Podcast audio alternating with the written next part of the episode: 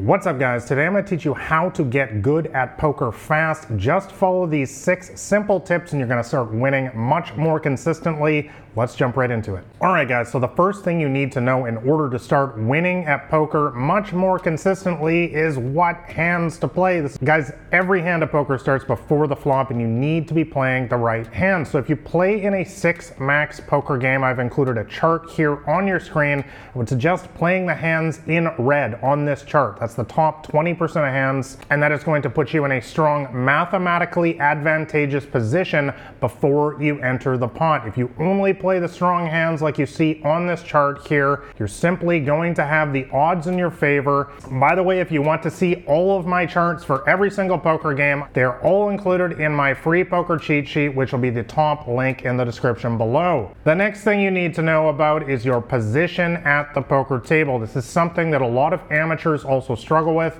Guys, you need to understand that there are two seats in particular that are by far the most profitable at the poker table. Those are the button and the cutoff. And the reason why is because you get to act last on the flop, turn, and river, which is a massive proven statistical advantage because information is power in poker. When you get to see what somebody else does, you are able to get more value bets in. You're able to make more bluffs. You are able to even fold your hand and save yourself money if you believe them that they're strong. The bottom line, guys, is is when you get to see what the other guy or girl does first, it just makes everything easier in this game. So you want to try to be heavily biased towards playing more hands from the most profitable seats at the poker table, and of course, limiting the amount of hands that you play from the other seats. All right, so let's jump into some actual post-flop strategy right now. And when I say post-flop, what I'm talking about is the flop, turn, and river, the community cards that get dealt in the middle of the board. So guys, the real foundation for beating small and mid-stakes games is understanding that 90 percent of the game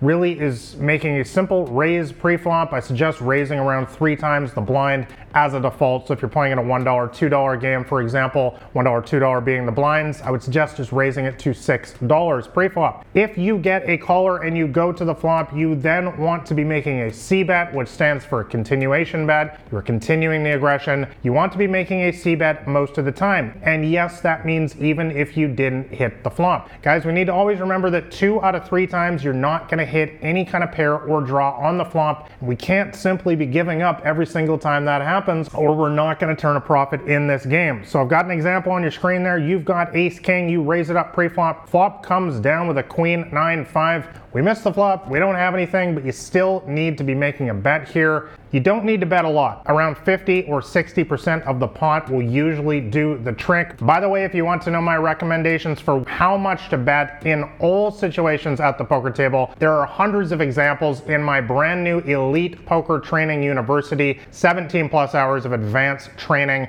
dozens of cheat sheets walking you step by step through my complete strategy to crush small and mid stakes games. You can enroll right now. I will include links to that in the description below. But guys, the bottom line is controlled aggression is your friend at the poker table. You need to be giving people reasons to fold their hands. You can't do that when you're checking and playing passively. You need to be taking control of the pot pre-flop most of the time and then also following that up with another bet on the flop. All right, so let's talk about what to do when you actually have a good hand. We'll talk about what to do with a bad hand in just a moment here. So number one, you want to be taking them to value town when you have a good hand. For example, like you can see on your screen there, You've got pocket aces. The other guy's got 8-7 and the flop comes down with a 7-5 deuce. A lot of people will make the mistake here of just checking, getting tricky because they saw their favorite pro in a high stakes game doing that. Guys, please don't do this. Do not slow play in this situation because bad players, especially in small and mid stakes games, which is what 95% of you guys watching this video probably play,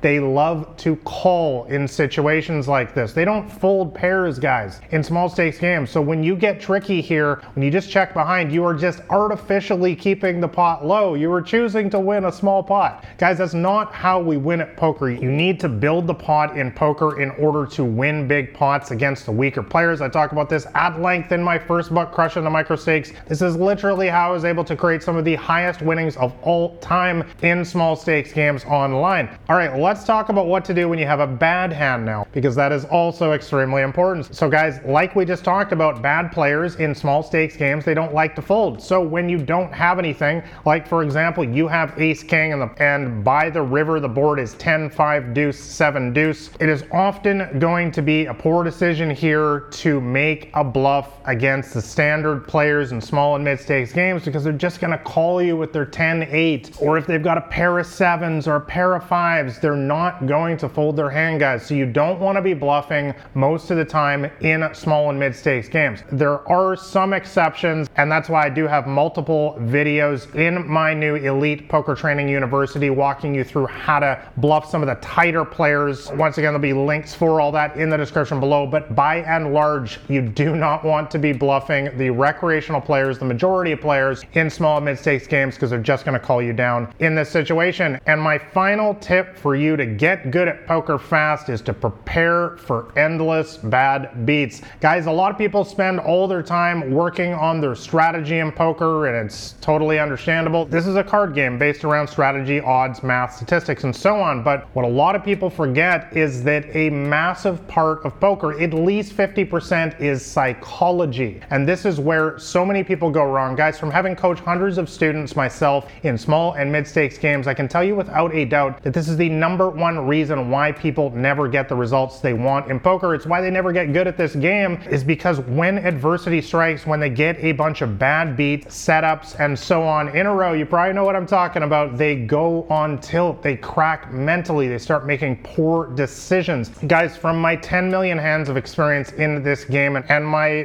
decade long career as a professional poker player, the one piece of advice that I can give you is that poker is not a fair game. Sometimes you're going to lose to bad players and you're going to lose to them again and again and again. And it's going to seem like somebody is out to get you, the poker gods, the site's rigged against you, and so on and so forth. And that's what most amateur players convince themselves of. But the handful of really big winners in this game, guys, are able to focus on the process of poker and play for the long term. They know that bad players always have a chance. As you can see on your screen there, even if you got pocket aces and the flop comes down with a 10 8 4, and the other guy's got the worst hand in poker, 7 deuce offsuit, they've still got 6% chance to win the pot, guys, and it's going to come through sometimes. And usually, bad players usually have a lot higher equity than this. They have 15%, 20%, 30% chance to win, and sometimes, guys, they're gonna get lucky again and again. So you need to prepare yourself, guys, for a lot of bad beats in this game. You need to stay focused on the long term in poker using the strategy that I discussed throughout this video, and you're going to get good at poker fast, start winning consistently. So I hope you enjoyed this poker podcast episode. If you want to know my complete strategy for beating small and mid stakes poker games, make sure you go grab a copy of my free poker cheat sheet that's available on my website at blackrain79.com. And also make sure you hit like and subscribe here to the podcast as I'm putting out new episodes every single week to help you guys quickly get beating your poker games. I wish you guys all the best at the poker tables. I'll catch you next week. This has been Nathan Williams with blackrain79.com.